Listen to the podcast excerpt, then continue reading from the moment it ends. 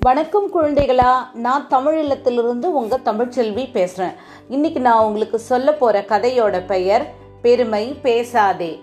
இந்த கதையை எழுதினவங்க எழுத்தாளர் சுகுமாரன் அவர்கள். இந்த கதை வண்ணத்து பூச்சி சொன்ன கதை.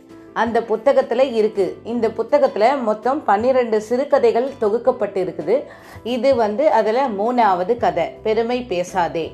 கதையை சொல்லட்டுமா? ஒரு காட்டில் ஒரு வேப்ப மரம் இருக்குது அந்த வேப்ப மரத்தோட நிழலில் முயல் வந்து தன்னோட குட்டிங்களோட வசிச்சுட்டு வருது. முயலுக்கு வந்து ரொம்ப பெருமை. தனக்கு ரொம்ப நிறைய குட்டிங்க இருக்குது அப்படின்னு அதுக்கு ரொம்ப பெருமை. வேப்ப மரத்தை பார்த்துட்டு கேட்குது பாத்தியா எனக்கு நிறைய குட்டிங்க இருக்குது உனக்கு தான் யாருமே இல்லை. ஒத்த மரமாக தான் நீ நிற்கிற அப்படின்னு சொல்லுது. வேப்ப மரம்னா தெரியுமா சொல்லுது?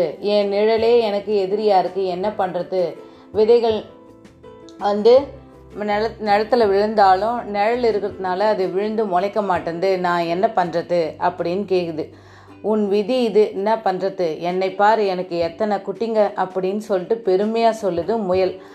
காலம் வந்து மாறுது. கோடை காலம் வந்துடுச்சு காட்டில் வந்து கடுமையான பஞ்சம் இருக்குது ஓடைகளில் தண்ணி இல்லை. பசுமையே இல்லை எங்குமே. தண்ணியே இல்லை. உயிரினங்கள்லாம் ரொம்ப தவிக்குது.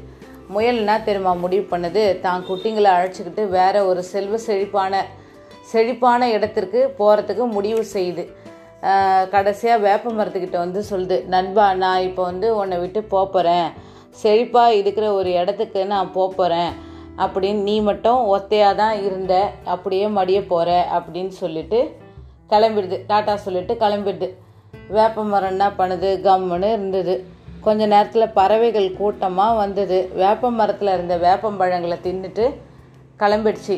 முயல் வந்து ஒரு இடத்துக்கு முடிவு பண்ணியிருந்தது இல்லையா? ஒரு செழிப்பான இடம்னு. அந்த இடத்துல போயிட்டு தான் அந்த பறவைகள் இருக்குது பறவைகள் வந்து எச்சம் போடும் இல்லையா? அந்த எச்சத்தோட அந்த வேப்ப மரத்தோட விதைகளும் கலந்து செடியெலாம் முளைக்குது. முயல் வந்து போகணும்னு முடிவு பண்ண இடத்துல அந்த வேப்பம் விதைகள் வந்து விழுந்து முளைச்சிருக்கு. ஆனால் முயல் வந்து ரொம்ப கஷ்டப்பட்டுச்சு. அந்த செழிப்பான இடத்துக்கு வர்றதுக்குள்ளே வழியில் நிறைய கொடிய மிருகங்கள் வந்து முயலை வந்து அந்த முயலோட குட்டிங்களெல்லாம் சாப்பிட்டுருது. கடைசியாக முயல் மட்டும்தான் எஞ்சிருக்குது கடைசியாக வந்து பார்க்குது அது. அந்த தா இப்போ முயல் வந்து தனியாயிடுது. அந்த வேப்ப மரம் வந்து நிறைய சின்ன சின்னதாக செடி முளைச்சிருக்கு. அதுக்கு தான் எப்பவுமே நாம் வந்து ஆணவத்தில் எப்பவுமே பெருமை பேசக்கூடாது. என்ன குழந்தைகளா? கதை உங்களுக்கு புரிஞ்சுதா? இப்போ கதையை நான் வாசிக்க ஆரம்பிக்கிறேன். பெருமை பேசாதே. ஒரு காட்டில் வேப்ப மரத்தின் அடியில் ஒரு முயல் தன் குட்டிகளுடன் வசித்து வந்தது. முயல் தனக்கு நிறைய குட்டிகள் என்பதில் பெருமைப்பட்டது. ஒரு நாள் வேப்ப மரத்திடம் முயல் கூறியது நண்பா உனக்காக வருந்துகிறேன். முதலில் நான் மட்டும் இருந்தேன். இப்போது எனக்கு பல குட்டிகள். நீ இன்னும் ஒற்றை மரமாகத்தான் நிற்கிறாய். ஏன்? வேப்பமரம் வேதனையுடன் மறுமொழி கூறியது. என் நிழலே எனக்கு எதிரி. என் விதைகள் நிழலுக்குள் விழுந்து முளைக்கவில்லை. என்ன செய்வேன்? உன் விதி இது. என்னை பார். எனக்கு எத்தனை குட்டிகள்? முயலின் பேச்சு வேப்பமரத்தை வருத்தமடைய வைத்தது. காலம் மாறியது. காட்டை கடுமையான கோடை காலம் தாக்கியது. ஓடைகளில் நீர் இல்லை. பசுமை காய்ந்தது. உயிரினங்கள் தவித்தன. முயல் தனது குட்டிகளுடன் செழிப்பான இடத்திற்கு செல்ல முடிவு செய்தது. முயல் வேப்ப மரத்திடம் நண்பா ஒற்றையாக பிறந்தாய் அப்படியே மடியப் போகிறாய் என்று கூறி விடை பெற்றது. வேப்பமரம் மௌனமாய் நின்றிருந்தது. சிறிது நேரத்தில் பறவைகள் கூட்டம் ஒன்று மரத்தின் மீது வந்திறங்கியது. வேப்பம்பழங்களை தின்று பறந்தது. முயல் செல்ல இருந்த செல்ல இருந்த செழிப்பான இடத்திற்கே பறவைகள் வந்தடைந்தன. பறவைகள் இட்ட எச்சங்களோடு வேப்பம் விதைகளும் மண்ணில் கலந்தன. முயலோ தன் பயணத்தில் பல கஷ்டங்களை சந்தித்தது.